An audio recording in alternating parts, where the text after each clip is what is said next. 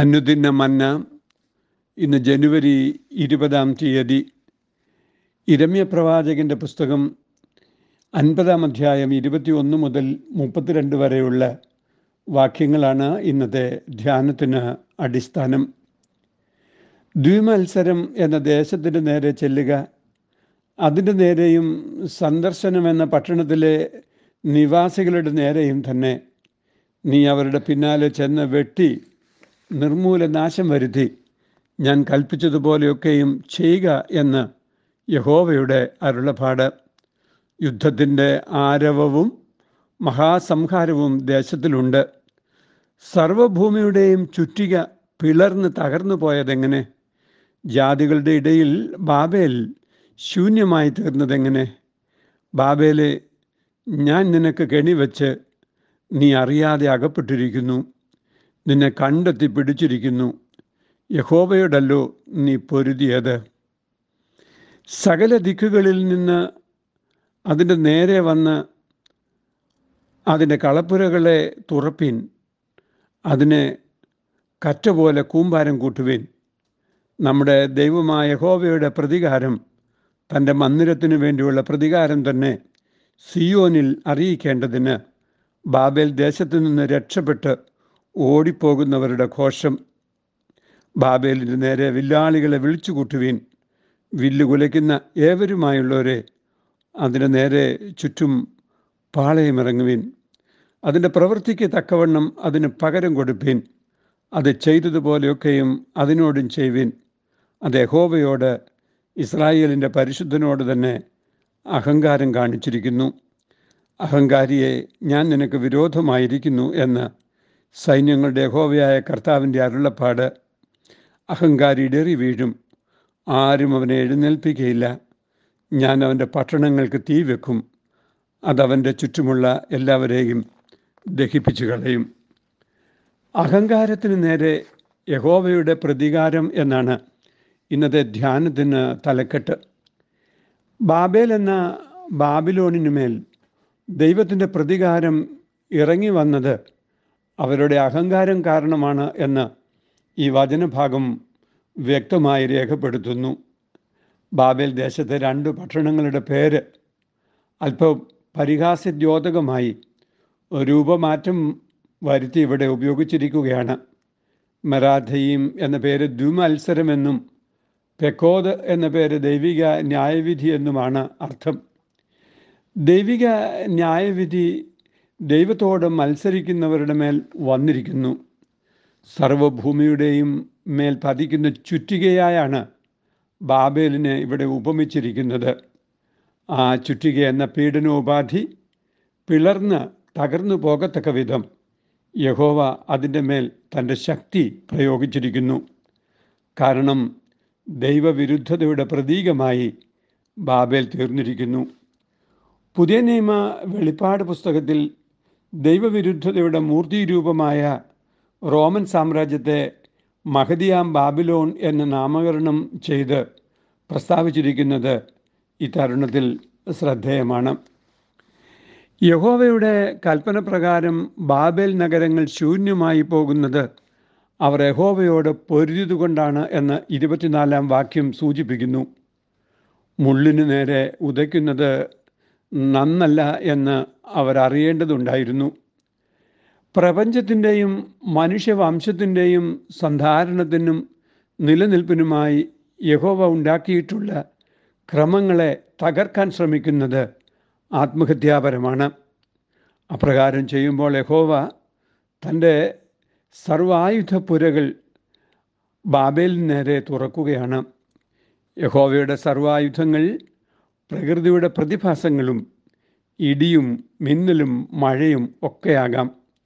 യഹോവ ഇടിമുഴക്കി ഫെലിസ്തീനെ ഭയപ്പെടുത്തി ഓടിച്ചതിനെക്കുറിച്ച് ഒന്ന് ശമൂവേൽ ഏഴാം അധ്യായത്തിൽ നാം വായിക്കുന്നുണ്ടല്ലോ.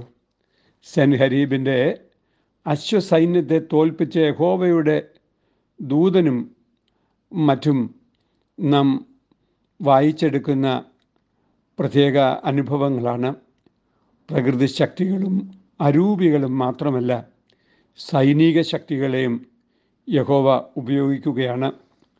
ബാബേൽ സാമ്രാജ്യത്തിന് വിപരീതമായി യുദ്ധം ചെയ്യുന്ന സേനകൾ ഒരുമിച്ചുകൂടി ഒന്നും ശേഷിക്കാതെ തീ വെച്ച് കളയുന്നത് യഹോവയുടെ അനുവാദം ആ സൈന്യനിരകൾക്ക് ലഭിച്ചതുകൊണ്ടും അവിടുത്തെ ആശീർവാദത്തോടെയുമാണ്.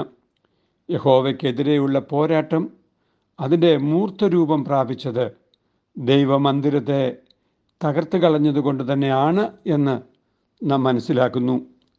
അന്നും ഇന്നും ദൈവാലയങ്ങൾ ദൈവിക ക്രമത്തെ ഓർമ്മപ്പെടുത്തുന്നവയാണ് എന്നുള്ളതിന് സംശയമില്ല. ഭൗതിക സാഹചര്യങ്ങൾക്കും മനുഷ്യ സാമർഥ്യങ്ങൾക്കും ഉപരിയായുള്ള ഘടകങ്ങളെയും ഘടനകളെയും ഓർമ്മപ്പെടുത്തുകയാണ് ദൈവാലയങ്ങൾ. ദൈവിക ക്രമത്തെയും ദൈവത്തിൻ്റെ സംവിധാനങ്ങളെയും തകർത്ത് കളയാൻ ശ്രമിക്കുന്ന സകലതും ദൈവം മുമ്പാകെ ഇടറിപ്പോകും എന്ന് ഈ വചനം നമ്മെ ഓർമ്മിപ്പിക്കുന്നു. ഇസ്രായേലിൻ്റെ പരിശുദ്ധനായ യഹോവയോട് അഹങ്കാരം കാണിച്ചിരിക്കുകയാണ് ബാബിലോണിയർ എന്ന് ഇവിടെ രേഖപ്പെടുത്തുന്നു. ദൈവിക നിയമങ്ങളെയും ക്രമങ്ങളെയും നിഷേധിച്ച് വെല്ലുവിളിച്ച സാത്താന്യ സമൂഹത്തിലുള്ളവരാണ്, അഥവാ ലൂസിഫറിൻ്റെ കൂട്ടത്തിലുള്ളവരാണ് ഈ കൂട്ടർ. അവർ ഇടറി വീഴും. അവർക്ക് യഹോവയുടെ പ്രതികാരം ഉണ്ടായി വരുന്നത് അവർ കാട്ടിയ ധാർഷ്ട്യത്തിന് അതേ നാണയത്തിലാണ്. അവരുടെ ഭക്ഷണങ്ങൾക്ക് തീ കൊളുത്തപ്പെടുമെന്നും അവ നാമാവശേഷമായി തീരുമെന്നും വചനം ഓർമ്മിപ്പിക്കുമ്പോൾ അനുവാചകരുടെ മനസ്സിലേക്ക് ഓടിയെത്തുന്നത് സൊദോം ഗൊമോറ നഗരങ്ങളുടെ വിധിയാണ്.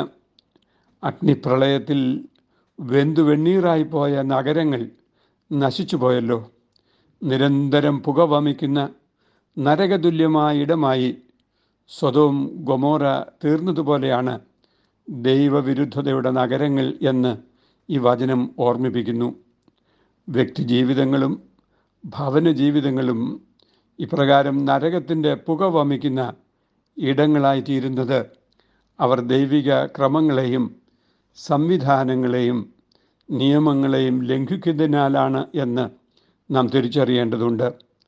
അതുകൊണ്ട് ഈ വചനം വായിക്കുകയും ധ്യാനിക്കുകയും ചെയ്യുന്നവർ ദൈവത്തിൻ്റെ ക്രമങ്ങളിലേക്കും ദൈവത്തിൻ്റെ നിയമങ്ങളിലേക്കും തിരിച്ചു വരികയും ദൈവത്തിൻ്റെ ബലമുള്ള കരങ്ങൾക്ക് കീഴെ താണിരിക്കുകയും ചെയ്യേണ്ടത് അനിവാര്യമാണ് എന്ന് ഈ വചനം നമ്മെ ഓർമ്മിപ്പിക്കുന്നു.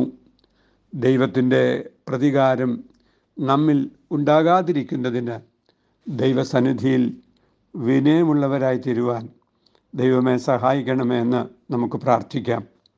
അവിടുത്തെ ബലമുള്ള കരങ്ങൾക്ക് കീഴെ താണിരിക്കുന്ന, ദൈവിക നിയമങ്ങൾക്ക് കീഴ്പ്പെട്ടിരിക്കുന്ന ദൈവമക്കളായി തീരുന്നതാണ് ജീവിതത്തിൻ്റെ സാഫല്യം എന്നറിഞ്ഞ് ദൈവസന്നിധിയിൽ നമ്മെ തന്നെ കീഴ്പ്പെടുത്താം.